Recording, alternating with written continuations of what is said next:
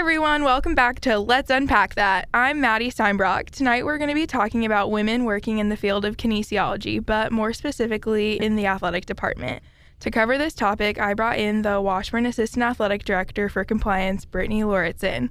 Thank you for joining us tonight, Brittany. Absolutely. Love to do it. Can you tell the listeners a little bit about your experience working in a male dominated field in a male dominated office, such as athletics? Man, so you named it. Let's unpack that. You give me like the biggest question of the day. Definitely. Right we like to start it off hard. Okay. Okay.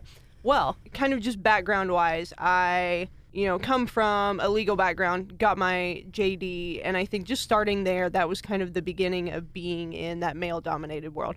Um, I actually went to an all women's college in undergrad, so I had a little bit different experience, um, and then went to law school, and that was just kind of one of those things where it's everybody for themselves, um, and really kind of got reintroduced back into what the quote unquote real world feels like.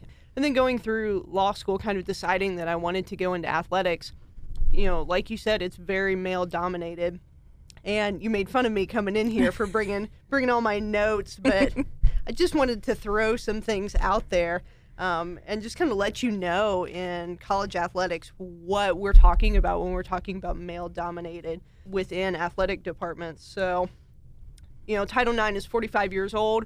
And as we're looking at that, you know, you would think that our statistics would look a little bit different than what they do now. But um, as of 2016, 60% of women's teams, so teams that, you know, women's basketball, women's soccer, whatever, are coached by men. And they're not coached by female coaches. You know, only 19.6% of ADs within the NCAA in 2016 were female. And then people in my role, like that assistant AD role, 2016 was only 32%. So men are holding over 60% of positions in conference offices throughout all levels of the NCAA. So we're really working in a place where less than a third and sometimes even less than a quarter of those positions are, are held by females. So if you want to unpack that, that's a great place to start. Yeah.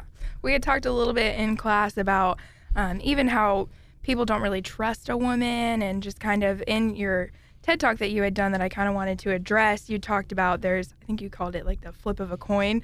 Um, and you'll kind of either get a leader that's female leader that's weak and meek, or a female leader that feels like they just kind of have to be powerful. And I kind of feel like that's where I would fall as a leader just because I have kind of a brutal personality to begin with. I'm just kind of very blunt and I know I'm very confrontational. But I also feel like in a kind of male dominated place, that's kind of where I would go. I would go kind of very powerful. So, do you have like any experiences with that kind of feeling like you either had to kind of settle back or kind of push to be heard? Yeah, for sure. The funniest things that I've read kind of regarding this and talking about that coin flip, you know, that's kind of my term for it. You either get one or the other when you're looking at female bosses. You know, traditionally, that's kind of what society tells you. Psychology Today said that the female boss is some kind of hybrid of Cruella de Vil, Roseanne Barr, and Bigfoot. And I thought that was just hysterical because it perfectly embodies like this idea of somebody who's just like power hungry and kind of fear mongering and all of these things. And I think that a lot of times female bosses are put in a position where the expectation is a little bit different for a male boss. You know, when we're looking at men in any field um, and any profession, a lot of times we're looking at quantitative data. So we're really concerned about what have they been successful at, what have they done well, what awards have they gotten, what achievements have they brought to their company or whatever. And with females, a lot of times if you're asked, well, what is it like to work for this person? We're talking about all of that qualitative data. We're mm-hmm. talking about like their feelings and how Very they interact with people. It's so emotion driven. And I think that that as a woman, you know, it's really hard because we a lot of times bring some of that onto ourselves with the way that we interact with other females.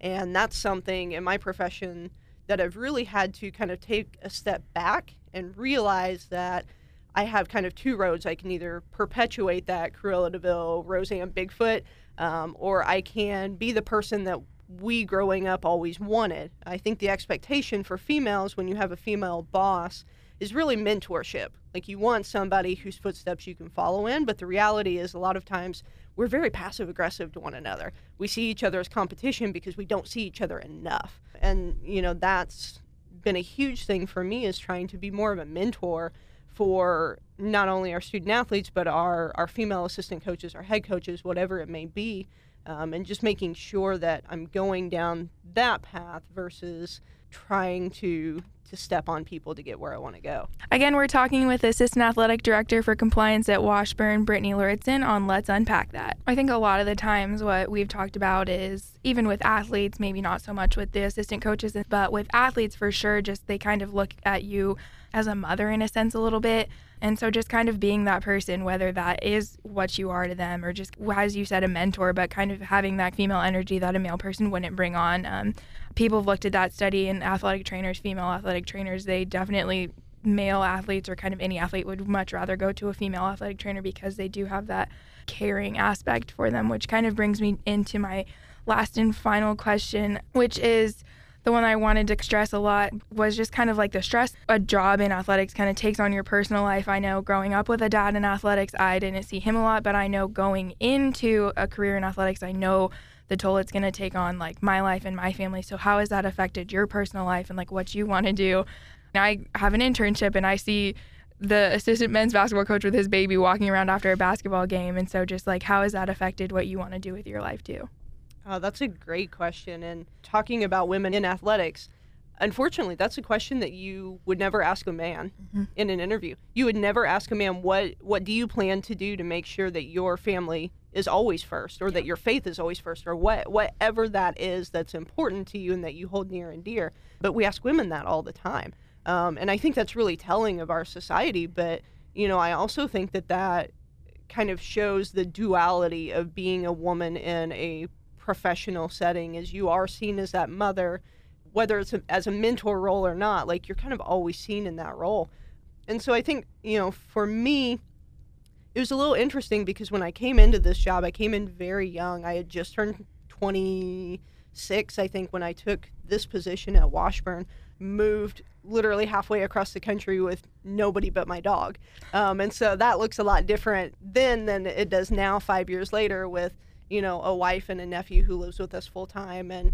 it's been a, a struggle, admittedly, for me because I tend to be the type of person who throws everything I have into it.